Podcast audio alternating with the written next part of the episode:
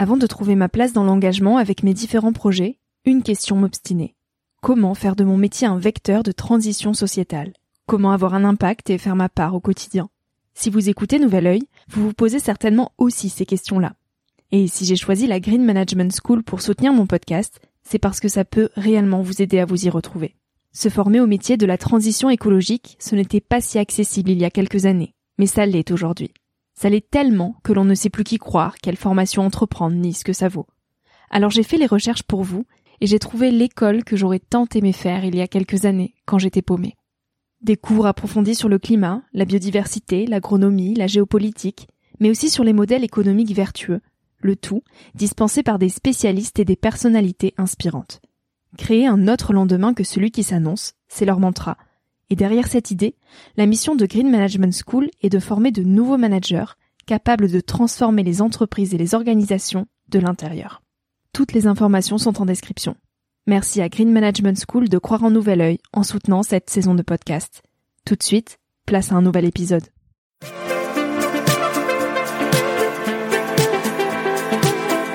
Salut à tous, je suis Victoria Guillaumont, j'ai 22 ans, et je vous souhaite la bienvenue sur Nouvel Oeil. J'avais envie de partager quelques prises de recul à un âge où l'on se cherche, où l'on construit son chemin, dans un monde de plus en plus incertain. Un monde où les réseaux sociaux sont omniprésents, où les informations viennent dans tous les sens, et où trouver sa place est souvent une belle épreuve du combattant. Alors je pars à la rencontre de personnalités et de personnes inspirantes qui se sont posées il y a quelques années les questions que nous, on se pose aujourd'hui. Ces personnes qui de près ou de loin ont rêvé, ont osé, ont expérimenté et qui ont de jolis messages à nous transmettre pour nous aider à avancer d'un pied plus sûr dans la vie. Parce que tous, on a besoin de conseils, d'inspiration et de vagues d'espoir auxquelles se raccrocher. Alors le temps d'une trentaine de minutes, je vous invite à emprunter un nouvel œil pour regarder le monde sous un autre angle, pour vous recentrer sur ce qui est essentiel et sur qui vous êtes pour vous aider à trouver votre chemin et surtout à oser.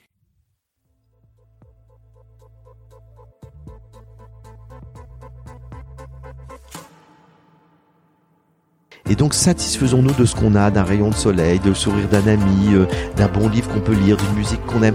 Et tous ces petits euh, plaisirs du quotidien, si on les savoure pleinement, eh bien finalement on s'aperçoit que c'est pas la peine de se prendre la tête avec un tas de choses. Plein de petites choses peuvent nous rendre heureux au quotidien et relativisons les choses. On a des problèmes, mais il y a eu bien pire dans le passé, il y a bien pire ailleurs. Et pourtant, les gens qui sont dans le bien pire ailleurs, des fois arrivent à être très heureux. Ça veut dire que le bonheur, il est en nous. C'est dans le regard qu'on porte sur le monde. Chacun, sûrement, tente de changer le monde à sa manière. Avec des sourires, des partages, de l'art, de l'amour, des projets, des actes quotidiens. Frédéric Lenoir, lui, est convaincu que s'il y avait de la philosophie dans toutes les écoles, le monde serait changé en une génération. Alors à coup de citations philosophiques, il partage sa quête du bien-être et démocratise auprès du grand public ce que l'on entend par ce fameux développement personnel. Et pour cause, il va jusqu'aux classes de primaire pour partager son savoir, pour partager sa sagesse et ses mots d'espoir qui nous guident vers un bonheur vrai et durable. Il pense le monde d'aujourd'hui et les moyens de l'améliorer en puisant son inspiration chez Bouddha, Épicure, Spinoza, Nietzsche, Sartre et dans la vie qui l'entoure. Il synthétise tout ça et en écrit des livres, beaucoup de livres. Il est aujourd'hui auteur d'une cinquantaine d'ouvrages qui explore le bonheur, les religions, la liberté, la spiritualité et la philosophie dans son ensemble. Le petit traité de vie intérieure de Frédéric Lenoir a été mon premier livre de développement personnel. Le premier d'un pan de mur de ma chambre aujourd'hui. J'avais 15 ans et Frédéric Lenoir a un peu été mon papa spirituel en secret. Alors je vous laisse imaginer l'immense joie que j'avais de pouvoir le rencontrer. Et l'immense joie que j'ai aujourd'hui de vous partager quelques-unes de ses pensées.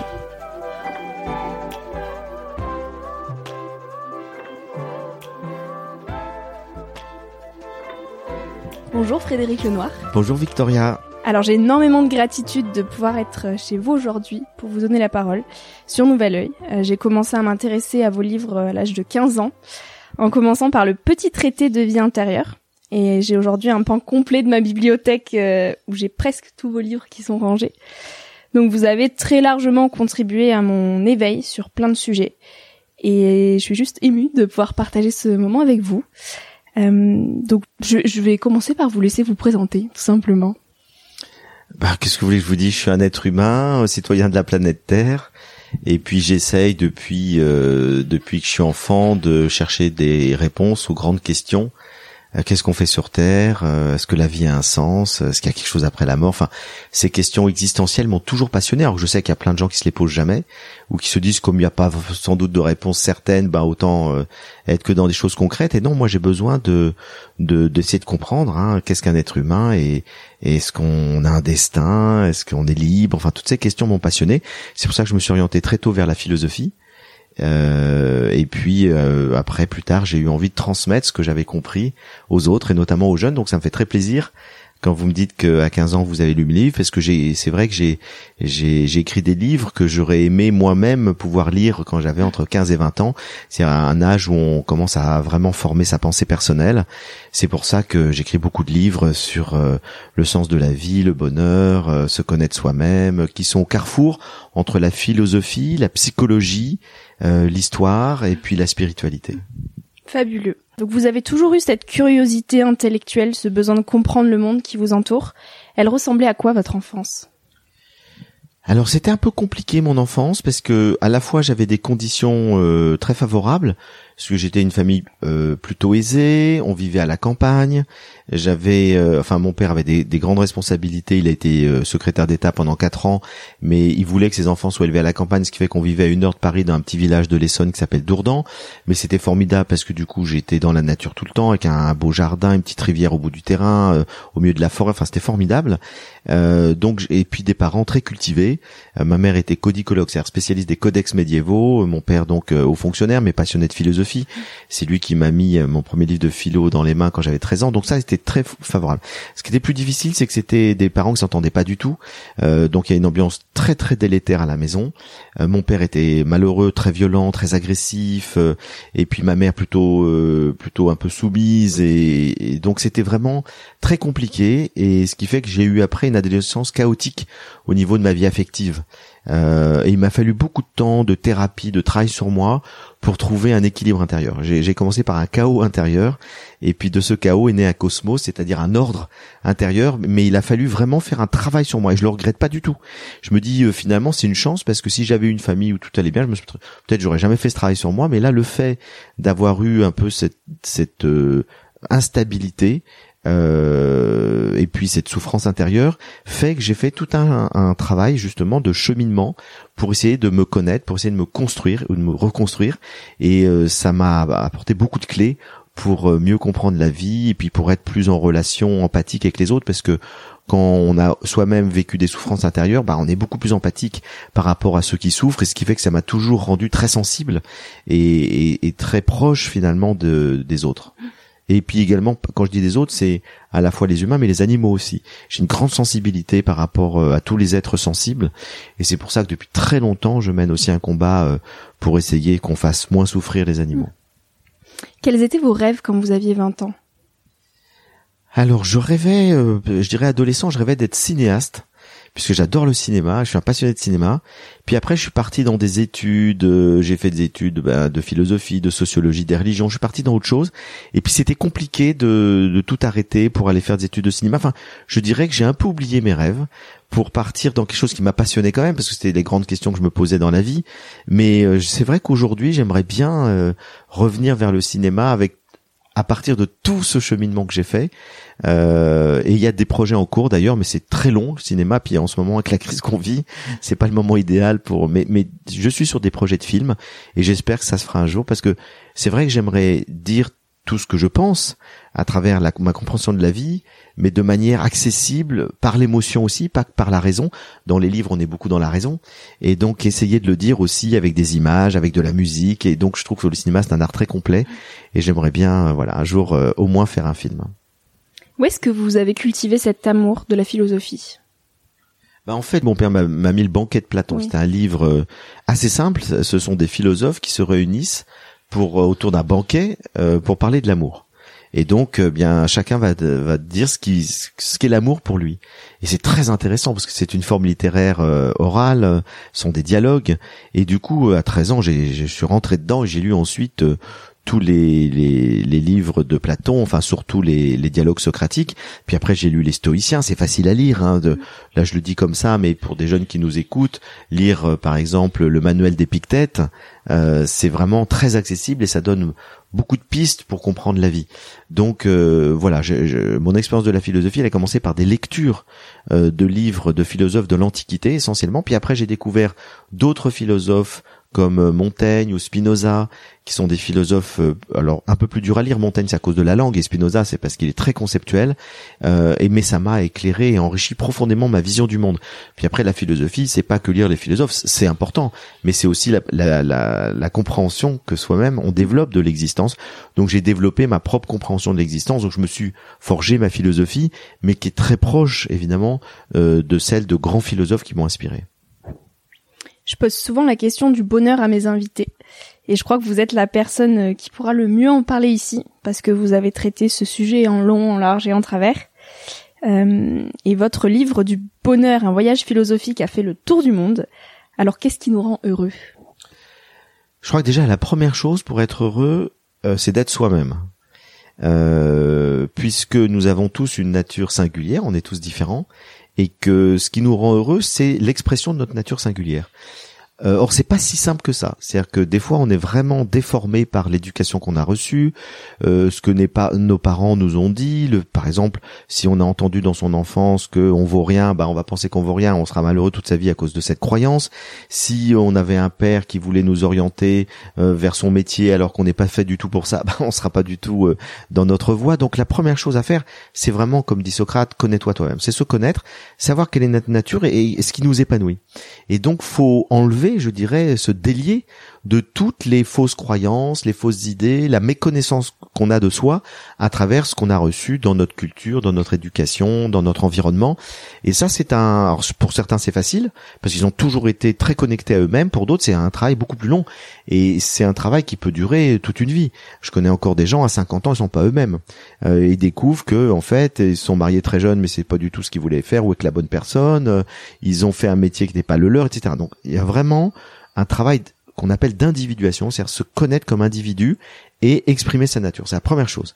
Et puis je dirais la, la deuxième chose, c'est d'apprendre à dire oui à la vie. C'est-à-dire euh, la vie, vous savez, on maîtrise pas grand-chose. Hein. Il y a des choses qu'on peut maîtriser, mais ce qu'on peut le mieux maîtriser, ce sont nos émotions, c'est-à-dire nos réactions euh, par rapport aux événements de la vie.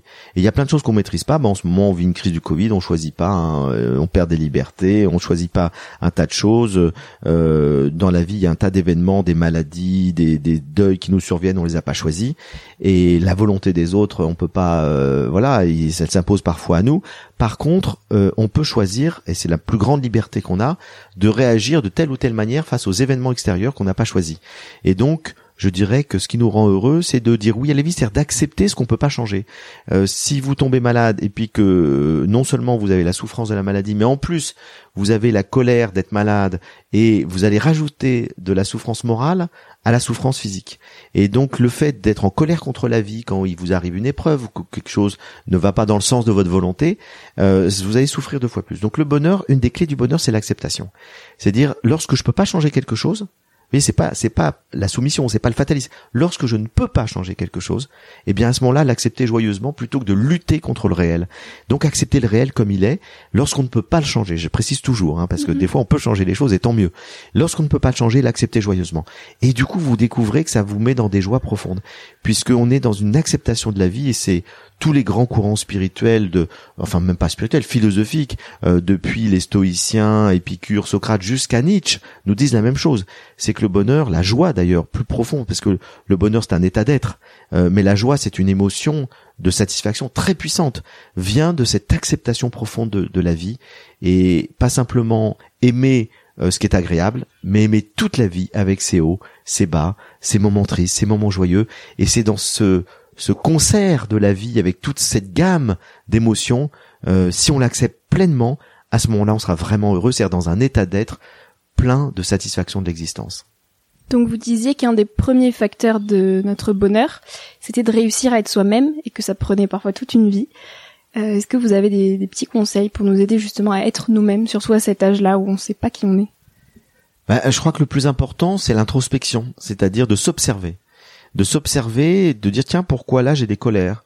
Pourquoi là cette situation ou tel type de rencontre ou tel type de personne me mettent euh, systématiquement dans un état de tristesse ou de colère. Puis on s'aperçoit souvent que les gens qui nous mettent dans des émotions fortes, il y a un miroir avec eux. Ils nous ressemblent d'une certaine manière. Ou il y a quelque chose chez eux qu'on ne supporte pas chez nous. Donc euh, très souvent observer ces émotions, ces réactions, euh, ce qui nous met dans la joie, ce qui nous met dans la tristesse. Et c'est souvent comme ça qu'on arrive à se connaître. C'est vraiment de l'introspection, de l'observation. Euh, et puis évidemment, euh, si on s'aperçoit que euh, y a des problèmes, il y a des blocages, il y a des situations, on n'arrive pas à en sortir seul, demander de l'aide. Et l'aide, ça peut être des amis, hein, les, des vrais amis peuvent, euh, avec une grande franchise, nous aider à nous connaître parce que ils ont plus d'extérieur, euh, ils sont plus extérieurs à nous, donc ils ont plus d'objectivité. et puis on peut aller voir des thérapeutes. Hein. Moi, j'ai pas hésité dès l'âge de 20 ans, j'ai été voir peut-être pas 20 ans, mais 25 ans j'ai commencé à aller voir euh, un psy, ça m'a fait beaucoup de bien parce que j'avais besoin d'une personne neutre pour m'accompagner dans ce travail et puis de travailler aussi sur mes émotions. Donc je crois que la connaissance de soi, c'est essentiellement voilà l'introspection aidée par le regard d'autrui. Et au contraire, qu'est-ce qui pourrait nous rendre malheureux? Bah c'est très facile, c'est ne pas être soi-même, c'est subir le regard des autres, c'est-à-dire être influencé toute sa vie par le regard des autres, et ça peut continuer parce qu'on peut toute sa vie rechercher la reconnaissance, par exemple, alors qu'il faut apprendre à se satisfaire, euh, à être euh, heureux avec soi-même. Vous savez, une phrase de Montaigne que j'aime beaucoup, euh, il dit j'ai appris à avoir de l'amitié pour moi-même. Je trouve ça merveilleux, avoir de l'amitié pour soi-même. c'est un sentiment tendre, avoir de la tendresse pour soi, et ne pas vivre toujours dans la tyrannie du regard des autres et attendre son bonheur finalement des autres, de leur approbation, de leur amour. Oui, on a besoin d'amour, mais apprendre aussi à s'aimer soi-même et avoir une qualité de relation avec soi-même qui fait que finalement on, est autonome, on est bien avec soi-même. Et puis bien sûr, on se construit aussi dans le regard des autres quand on est enfant, etc. Mais à un moment donné, il faut arrêter. Il faut pas continuer toute sa vie de se construire dans le regard des autres. Je pense que c'est très important de ne pas se comparer. À un moment donné, c'est nécessaire, mais après, faut en sortir et arrêter de se comparer, arrêter de vivre dans une vie de compétition et être plutôt dans une vie, euh, je dirais, de communion, euh, de collaboration. On travaille ensemble, on progresse ensemble, plutôt que de voir toujours les autres comme des rivaux. C'est difficile aujourd'hui avec les réseaux sociaux de ne pas se comparer justement. Sans doute. Alors moi, j'utilise pas les réseaux sociaux comme beaucoup de jeunes les utilisent. Moi, j'ai une page Facebook ou Instagram dans laquelle je transmets des choses, mais euh, je suis pas là pour me montrer en train de faire ci, en train de faire ça. Donc, mais je sais que beaucoup de jeunes, oui, ils essayent de se montrer sous leurs meilleures images, leurs meilleurs visages, euh, à travers des images, des photos, des choses où ils se valorisent et puis ils ont l'impression comme ça qu'ils donnent une image positive d'eux-mêmes. Donc, c'est évident que ça favorise euh, ce monde de l'apparence finalement. Euh, mais pas uniquement. Peut-être qu'on peut faire un usage des réseaux sociaux différents. Hein. Vous savez, moi, je crois que tout est une question d'usage pour moi, il y a rien de négatif et les réseaux sociaux, c'est ni positif ni négatif. C'est tout dépend de l'usage qu'on en fait, de la manière qu'on les utilise et surtout, je pense, euh, pas passer trop de temps devant les écrans. Et ce qui m'inquiète un petit peu, c'est que je vois quand même énormément de jeunes qui passent mais plusieurs heures par jour sur les écrans. Ils sont connectés tout le temps, tout le temps avec leurs amis, leurs amis. Des toutes sortes. Ils s'envoient un tas de messages, de photos, de machin, mais toute la journée. Dès qu'ils ont un peu de temps libre. Et là, je, je trouve ça dommage parce que euh, d'abord, je pense que le cerveau humain est saturé, c'est-à-dire que ça crée quand même une addiction. On le sait aujourd'hui. Hein, il y a une addiction euh, à, à, tous ces, ces modes de, de, communication. Et puis c'est du temps en moins qu'on passe avec ses vrais amis à côté, à faire des choses, à, à regarder la nature, à se promener, à écouter de la musique, à lire des livres, etc. Et donc là, évidemment, euh, je, suis inquiet du temps passé sur ces réseaux sociaux et des fois c'est très futile. Donc ça nous apporte du plaisir immédiat, euh, mais ça nous empêche peut-être d'aller vers des joies plus profondes. Justement, on va parler de joie. Vous avez écrit un best-seller, La puissance de la joie. Comment on la cultive cette joie de vivre? Et à quoi elle est liée? Alors, la joie ne se décrète pas le plaisir se décrète. C'est-à-dire, vous dites, tiens, j'ai envie de me faire un petit plaisir. Alors, si vous aimez, euh, je dis le café, vous prenez un café, vous aimez fumer, vous fumez une clope, vous allez justement sur vos réseaux sociaux, vous faites un petit plaisir. Mm. Euh, alors, et vous êtes sûr que ça va marcher. Vous aimez le chocolat, vous prenez le chocolat, ce sera toujours du plaisir. La joie, ça se décrète pas. Vous pouvez pas dire, je vais me faire une petite joie. Non, ça marche pas. La joie, elle vous tombe dessus. Ça vous arrive d'un coup, boum, et ça vous prend tout, c'est-à-dire tout votre être, votre cœur, votre esprit, votre corps. D'ailleurs, on saute de joie, on bondit. La joie, c'est, c'est une émotion qui est comme une grâce, ça nous tombe dessus. Alors après, la question, si on peut pas décréter la joie, la produire par soi-même, évidemment, on peut cultiver un terrain favorable à l'émergence de la joie. Et là, il y a quelques petites choses. Bah déjà, être soi-même. Le fait de travailler être soi-même, on sera de plus en plus dans la joie, parce que chaque fois qu'on fera des choses qui nous correspondent, ça nous mettra dans la joie. Savoir trouver les bonnes relations. Quelles sont les personnes qui nous mettent dans la joie? Il faut distinguer les personnes toxiques pour nous des personnes qui nous mettent dans la joie. Et là, il y a vraiment un travail aussi à faire, parce que très souvent, inconsciemment, on va rechercher à se lier à des personnes toxiques pour nous, parce que ça nous rappelle notre père, notre mère, etc. Des, des, des relations toxiques qu'on a eues dans l'enfance. Et donc, première chose, avoir du discernement pour se connaître et choisir bien notre relation. L'autre chose, c'est d'être présent, c'est d'être dans l'instant. Si vous vous promenez dans la nature, regardez, là, il y a un soleil magnifique et tout. Si vous vous promenez, que vous levez les yeux, eh ben, vous pouvez avoir des joies immenses à regarder la beauté du monde.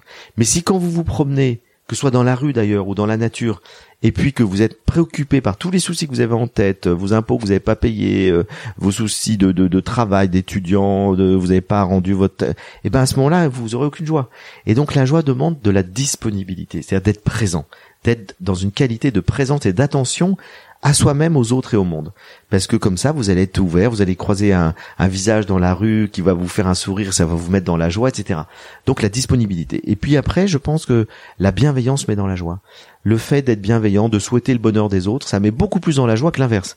La malveillance, c'est-à-dire souhaiter le malheur des autres ou se réjouir que, bah, comme vous êtes dans la compétition, bah, qu'ils échouent, que vous avez un collègue euh, qui, qui, est viré, etc. Ça donne des petits plaisirs, vous savez, des petits plaisirs mesquins, mm. mais jamais de grandes joies. Les grandes joies, elles viennent au contraire qu'on se réjouit du bonheur des autres. Voilà, on pourrait faire la liste, euh, il y a plein de choses, mais c'est important de, on pourrait dire aussi cultiver la gratitude. Mm.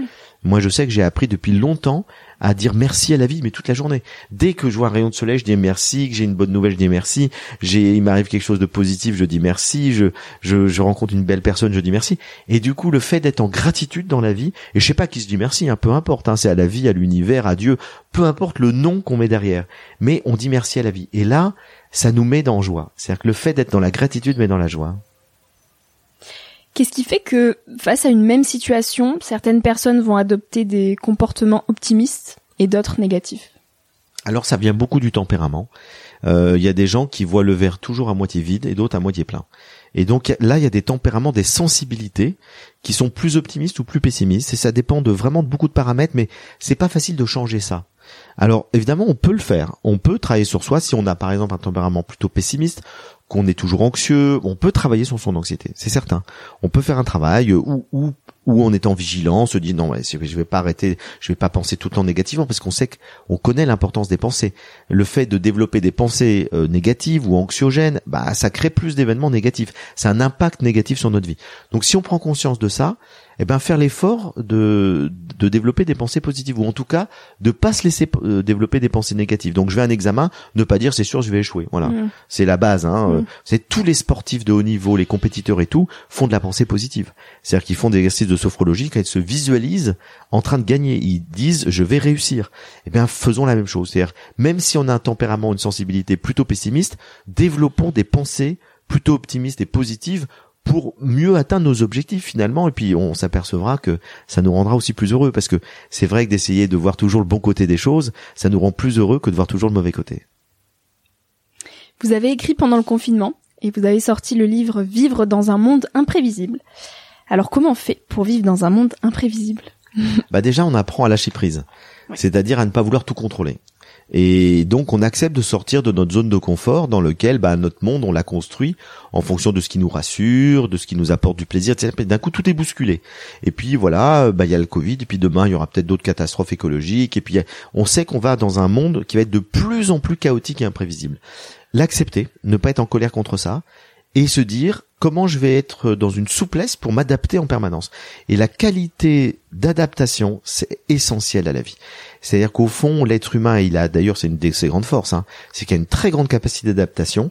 Eh bien, il faut qu'on apprenne à développer très jeune, très vite, cette capacité à s'adapter, à rebondir, à trouver des solutions. Et regardez qu'on a été confiné, il y a des gens qui l'ont mal vécu, il y a des gens qui l'ont bien vécu en se disant, bah, je vais m'adapter. Et puis on développe l'humour. L'humour, c'est une grande qualité. Pour, c'est une force d'adaptation, l'humour. C'est-à-dire que on fait contre mauvaise fortune bon cœur. C'est-à-dire que le, le, destin nous est difficile, il y a quelque chose qui pourrait être tragique, mais on prend du recul avec l'humour et on en rit. Et le fait d'en rire, regarder toutes les petites vidéos qu'on s'est envoyées pendant le confinement, bah, c'était à pisser de rire. Et du coup, le fait de rire, ça nous permet de mettre de la distance et du coup de mieux s'adapter, de mieux vivre les événements difficiles. Donc euh, voilà, s'adapter. Euh, vous savez, les Chinois, et là je, je, je, cite souvent dans mes ouvrages le taoïsme, qui est un courant philosophique chinois, qui nous dit que la plus grande qualité pour être heureux, euh, c'est la souplesse.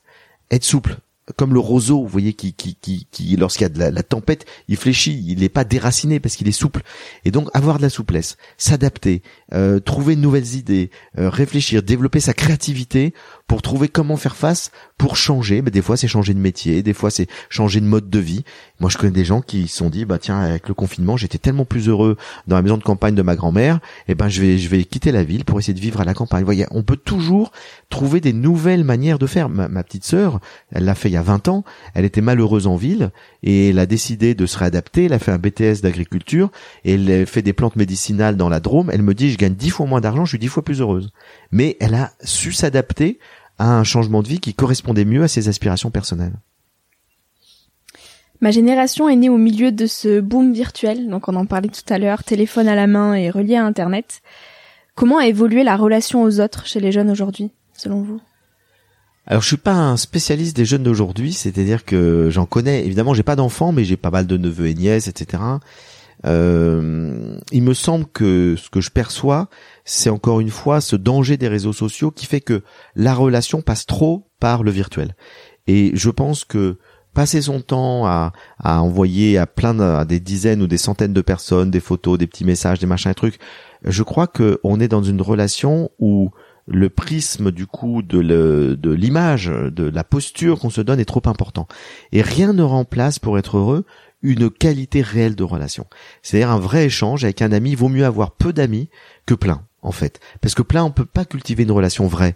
On est dans, comme on l'a dit, dans la posture, dans l'image, dans, on se nourrit de, de petits, euh, alors on s'envoie des likes, alors ça nous satisfait sur le moment, mais c'est très superficiel. En fait, rien ne vaut euh, l'étreinte d'un ami qui dit je t'aime, euh, un sourire qui, qui, qui, on, on se dit prends soin de toi. Ça, ça a bien plus de valeur quand c'est fait en vrai euh, dans la relation réelle que simplement euh, des petits likes, des petits smileys, etc. et tout.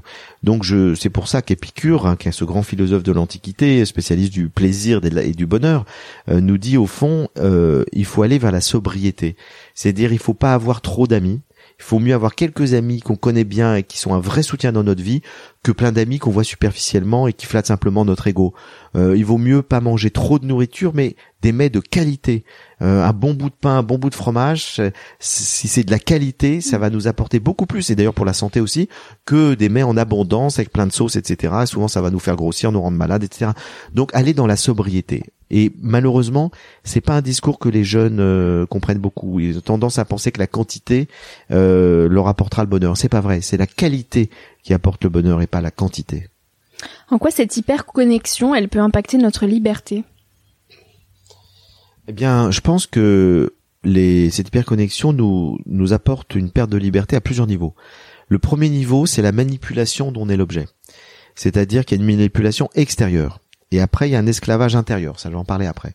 La manipulation extérieure, ce sont tous les grands groupes, hein, euh, euh, Google, Facebook, etc., qui euh, manipulent notre cerveau. C'est-à-dire qu'ils savent très bien qu'on est en addiction avec ces instruments, ces, ces, smartphones, ces tablettes, etc. Et du coup, ils vont faire tout pour nous rendre encore plus addicts. Donc en envoyant en permanence des notifications, enfin on trouve un système qui fait qu'on est tout le temps rappelé par quelque chose qui nous attire l'attention, etc. Et puis après, ils prennent connaissance de tous nos goûts. Ils voient ce qu'on aime, ils nous envoient des pubs qui vont correspondre à ce qu'on aime. Donc on va devenir des consommateurs complètement serviles. On va, euh, sans même s'en rendre compte, euh, de plus en plus être manipulé par euh, tous ces, ces, géants du web. La deuxième chose, c'est que euh, on entre dans une addiction intérieure. C'est-à-dire que non seulement on est manipulé par l'extérieur, mais on est manipulé aussi par notre quête permanente d'avoir toujours un petit plaisir immédiat avec cette addiction euh, au, web. Et, et, du coup, qu'est-ce qui se passe? Quand euh, vous êtes sollicité en permanence par un petit texto, par un WhatsApp, par un machin, par une notification, par un ceci, cela, eh bien en fait ça vous apporte un plaisir immédiat et ça crée de la dopamine. La dopamine c'est une substance euh, chimique qu'on a dans le cerveau et dès que vous avez un petit plaisir immédiat, ça vous donne de la dopamine et du coup on devient addict à la dopamine. C'est-à-dire qu'on recherche à créer en permanence cette substance qui nous apporte un petit plaisir immédiat. Le problème, c'est que du coup, c'est sans fin. Il nous faut toujours plus, c'est le toujours plus, comme je disais, la quantité. Il nous faut un maximum de sollicitations dans la journée pour avoir cette dose de dopamine. Or, euh, ça crée vraiment un esclavage. Et c'est ce que je disais tout à l'heure, c'est qu'on peut plus se passer après de tout ça. Et que vous enlevez euh, à un jeune son téléphone portable, tout ça pendant trois jours, il devient fou. Euh, parce que d'un coup, il, après, il peut retrouver un équilibre et un bonheur euh, autrement. Mm. Mais il y a une phase, c'est comme un drogué, c'est une drogue, et c'est jamais bon de perdre sa liberté. Et donc perdre sa liberté fait qu'après, ben on, peut plus, on dépend d'un objet, on dépend de, de, l'extérieur en permanence. Donc on n'est plus du tout autonome dans notre bonheur. On est tout le temps, et puis en plus, euh, c'est pas bon pour le cerveau. Le cerveau est beaucoup trop sollicité. On, est tout le temps dans le mental, donc on dort mal, on est agité, on est anxieux tout ça est lié à cette addiction où le cerveau est beaucoup trop sollicité. Et donc simplement, il faut se limiter. Et donc la vraie liberté, c'est de se limiter, se dire pas plus de, je dis n'importe quoi, une heure par jour euh, de réseaux sociaux, euh, voilà, etc. Faut se limiter et se dire je prends aussi du temps euh, pour moi où je fais autre chose que d'être en connexion permanente avec le monde entier. Et à ce moment-là, je choisis de me concentrer sur euh, un temps euh, bah, d'amitié, de lecture, de promener dans la nature, etc. Mais sans le téléphone. et, et, et on, on, découvre à ce moment-là une vraie liberté puisqu'on a plus cette addiction permanente à la dopamine et on n'est plus à ce moment-là, on est de moins en moins manipulé par ces géants de web. Et au-delà de notre rapport au téléphone, plus largement, pour vous, c'est quoi la liberté? Comment vous la résumeriez? Ben, je dirais c'est cette capacité justement de, de faire un choix euh, qui est euh, maîtrisé par notre raison. C'est-à-dire c'est c'est moi qui décide. C'est pas euh, les autres qui décident pour moi. et donc la liberté, c'est savoir être être capable d'avoir une distance nécessaire pour faire le choix véritable que j'ai envie de faire et pas simplement le choix euh, impulsif, compulsif que mon cerveau va faire parce qu'il va euh, être pris par toutes ces addictions. Euh, donc la liberté, c'est avoir cette distance qui me permet de faire un véritable choix personnel et de pas être pris dans la compulsion euh, de mes habitudes, de mes addictions, etc. Euh, et on voit qu'il n'y a pas beaucoup de jeunes qui sont libres. Euh, parce qu'entre les addictions aux réseaux sociaux, les addictions à la drogue, les addictions à l'alcool, les addictions à être en permanence entouré, etc., on s'aperçoit qu'il n'y a pas beaucoup de jeunes qui sont libres. Donc la liberté, elle se conquiert. On n'est pas libre, on le devient. On le devient par cette capacité de dire non, de résister et de faire des choix personnels et pas des choix mus par la compulsion. Euh, et du coup, on s'aperçoit que la liberté conduit à l'autonomie. C'est-à-dire, je suis autonome, je dépends pas en permanence euh, de tout ce qui est extérieur à moi. Et puis euh, cette liberté me permet d'être beaucoup plus moi-même du coup, c'est-à-dire en profondeur, dans mon être profond, et pas dans mon ego superficiel qui a besoin d'être assuré, qui a besoin d'être reconnu, etc. Mais ça, on pourra en parler pendant des heures, parce que c'est tout le travail spirituel. C'est d'acquérir cette liberté intérieure. La liberté, ce n'est pas que faire ce que je veux. La liberté, c'est faire ce que je veux, mais qui est bon pour moi, que j'ai choisi moi, et qui m'est pas euh, impulsé par l'extérieur, par la société, par les réseaux sociaux, etc. Donc la liberté, c'est un acte éminemment personnel, et, ça, on s'aperçoit que c'est pas si facile que ça d'y arriver. Et quelles sont les clés de la sagesse, selon vous? Est-ce que euh, est-ce que c'est lié à la liberté? Bah, les clés de sagesse, c'est bon, c'est encore une fois, c'est immense comme question. Mm. Euh, mais c'est vrai que dans les clés de la sagesse, il y a euh, vivre dans l'instant présent. C'est une des clés de la sagesse, c'est-à-dire être là, ici et maintenant, euh, prendre le temps de vivre, de, faire les choses, être dans la qualité, euh, qualité des expériences, des relations avec les autres, euh, plutôt que dans la quantité. c'est l'acceptation c'est dire oui à la vie, c'est lorsque je peux pas changer quelque chose, l'accepter. c'est avoir, je dirais, mettre l'amour et la bienveillance comme valeur suprême parce qu'on s'aperçoit que rien n'est plus important pour être heureux et pour euh, rendre le monde meilleur que d'avoir des qualités de relation avec les autres. Et donc c'est c'est c'est c'est cultiver l'amour, mais ça se cultive à travers euh, une vigilance, etc. Donc euh, voilà, les clés de la sagesse sont nombreuses. Hein. Il y a beaucoup de choses, il y a plein d'entrées dans les clés de la sagesse. Mais ça, je l'ai écrit dans plein de livres, notamment. vous avez cité un ou deux livres, mais je conseille aussi l'âme du monde. C'est mon préféré, il est ah bah incroyable. c'est vrai que c'est un livre où, où j'ai vraiment voulu développer les clés de la sagesse notamment pour des jeunes de voilà de 15 à 25 ans qui se posent des questions. C'est c'est quoi la vie? Ben j'essaye de répondre à travers un conte euh, dans ce, ce petit livre qui s'appelle L'âme du monde. Quelle différence vous, fe vous quelle différence vous faites entre la religion et la spiritualité? Alors la religion, c'est un phénomène collectif. C'est-à-dire ce sont des individus qui se regroupent pour partager ensemble des croyances et des rituels. Et dans toute l'histoire de l'humanité, il n'y a pas une civilisation qui s'est développée sans religion. C'est la croyance partagée en quelque chose qui nous dépasse et qui nous relie. Ce qui fait que dans toutes les sociétés humaines jusqu'à aujourd'hui, c'est la première fois qu'aujourd'hui on est dans des sociétés non religieuses. Hein. Mais euh, pendant des millénaires, l'être humain était religieux parce que ça permettait de souder les individus qui ne se connaissent pas au sein d'une même communauté à travers une croyance supérieure, si vous voulez. Euh, donc la religion, c'est ces croyances partagées au niveau collectif. La spiritualité, c'est plus personnel, c'est plus intime. La spiritualité, c'est l'individu qui se pose la question pourquoi je suis sur Terre et qui essaye de s'améliorer en tant qu'être humain, qui recherche le bonheur, qui recherche à, être plus vertueux, c'est-à-dire à pratiquer la justice, euh, à être tolérant, etc., à s'améliorer en fait. La spiritualité, c'est un travail sur soi. Euh, personne ne peut le faire à votre place. Mm. Ce qui fait qu'on voit qu'il y a des gens qui sont religieux, et spirituels. Ils pratiquent leur religion, puis à la fois ils, font un travail sur eux-mêmes. Mais vous avez des gens qui sont religieux et pas spirituels du tout. Euh, bah, les gens qui tuent les autres au nom de leur religion, ils sont pas du tout spirituels. Et puis vous avez des gens qui sont spirituels et pas religieux. C'est-à-dire qu'ils font un travail sur eux, ils grandissent en tant qu'être humain, ils s'améliorent en tant qu'être humain, ils utilisent leur esprit pour ça. Le mot spiritualité vient du mot esprit, et en même temps euh, ils, ils pratiquent aucune religion. Vous voyez? Donc c'est pour ça qu'on peut être religieux et spirituel ou spirituel et non religieux ou les deux. Enfin, tout, tout est dissociable aujourd'hui en fait. Alors pendant très longtemps, les gens euh, étaient à la fois religieux et spirituels parce qu'on ne pouvait pas ne pas avoir de religion. Et puis euh, depuis quelques siècles, de plus en plus, il y a une dissociation entre la spiritualité et la religion. Et c'est vrai que la plupart de mes livres sont plutôt des livres de spiritualité, c'est-à-dire où je, je dis à l'individu comment être plus heureux, mieux se connaître et s'améliorer en tant qu'être humain. Fabuleux. J'aurais encore tellement de questions, mais bon, je, je vais vous en poser une dernière. Euh, qu'est-ce que vous voudriez leur dire à ces jeunes? Quels conseils vous voudriez leur donner? Ben, je voudrais leur dire de pas désespérer parce que je sens bien qu'aujourd'hui il y a, y a quand même euh, le sentiment que tout va mal et que euh, on se dit euh, voilà c'est dur d'avoir 20 ans aujourd'hui parce que le monde est, compliqué qu'on voit qu'il y a du terrorisme qu'il y a, a des maladies comme le Covid que on se dit qu'on va pas trouver de boulot. Enfin voilà le monde paraît très compliqué et c'est vrai que par rapport aux 30 années précédentes où il y avait quasiment beaucoup plus d'emplois le monde économique allait beaucoup mieux le monde politique allait mieux aussi il y pas les conflits pendant toute la durée de la guerre froide en fait. Hein. Il n'y avait pas tous ces conflits là, le terrorisme n'était pas encore développé. Et donc on a le sentiment que c'est vrai, par rapport aux 30 années précédentes, le monde va plus mal. Et en même temps, il faut voir que le monde globalement, par rapport au passé, si on prend l'histoire longue, va quand même beaucoup mieux. C'est-à-dire que oui, il y a du terrorisme, mais il n'y a plus des guerres mondiales comme on a connu euh, au XXe siècle. Euh, il y a des maladies, mais ça n'a rien à voir avec la peste et le choléra. On a éradiqué les grandes maladies. Donc le, virus, le Covid, il fait des morts, mais beaucoup moins que, que la peste au Moyen Âge, qu'on on savait absolument pas lutter contre ce genre de maladie. On vit beaucoup plus longtemps. On a la possibilité de choisir notre métier, de choisir notre sexualité. C'est énorme.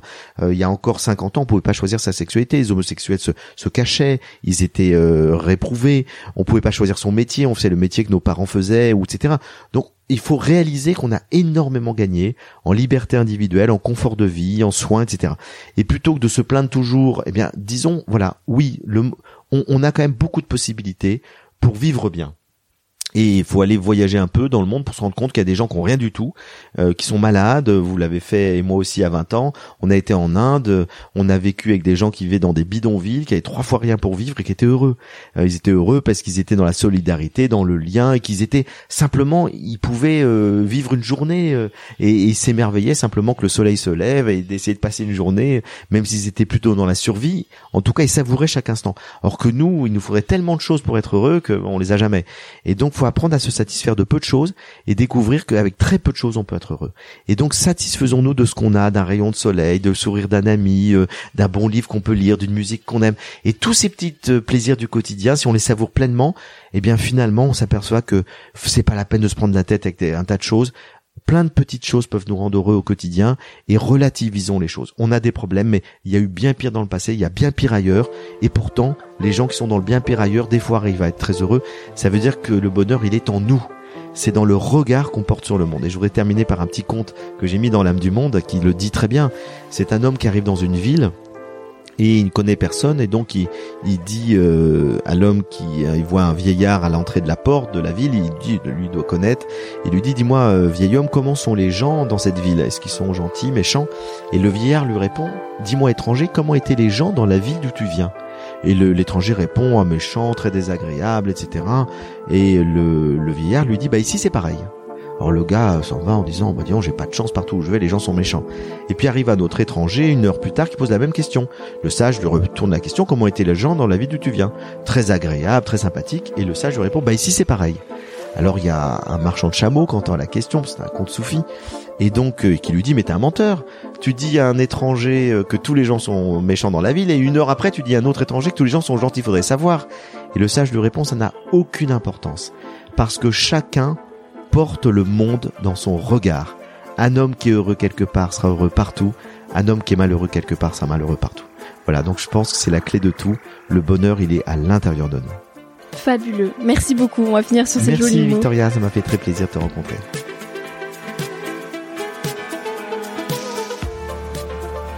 Merci à toi d'avoir écouté l'épisode jusqu'ici. J'espère qu'il t'a inspiré, rassuré, questionné ou fait rêver d'une manière ou d'une autre. Suivre les aventures du podcast, je t'invite à t'abonner pour être informé dès qu'un nouvel épisode sort. Tu peux aussi me retrouver sur Instagram avec le nom du podcast. N'hésite pas à m'écrire si tu veux me faire part de tes retours, de tes impressions et de tes conseils. J'y répondrai avec grand plaisir. Aussi, si tu as aimé l'épisode et que tu souhaites m'encourager dans l'aventure, tu peux me mettre une petite note et un commentaire sur Apple Podcast. C'est un peu le truc chiant qu'on se dit qu'on ira faire plus tard, mais ça prend vraiment deux minutes et ça m'aide beaucoup beaucoup. Je te dis à très bientôt pour un tout nouvel épisode. En attendant, savons la vie comme il se doit et fais des choses folles.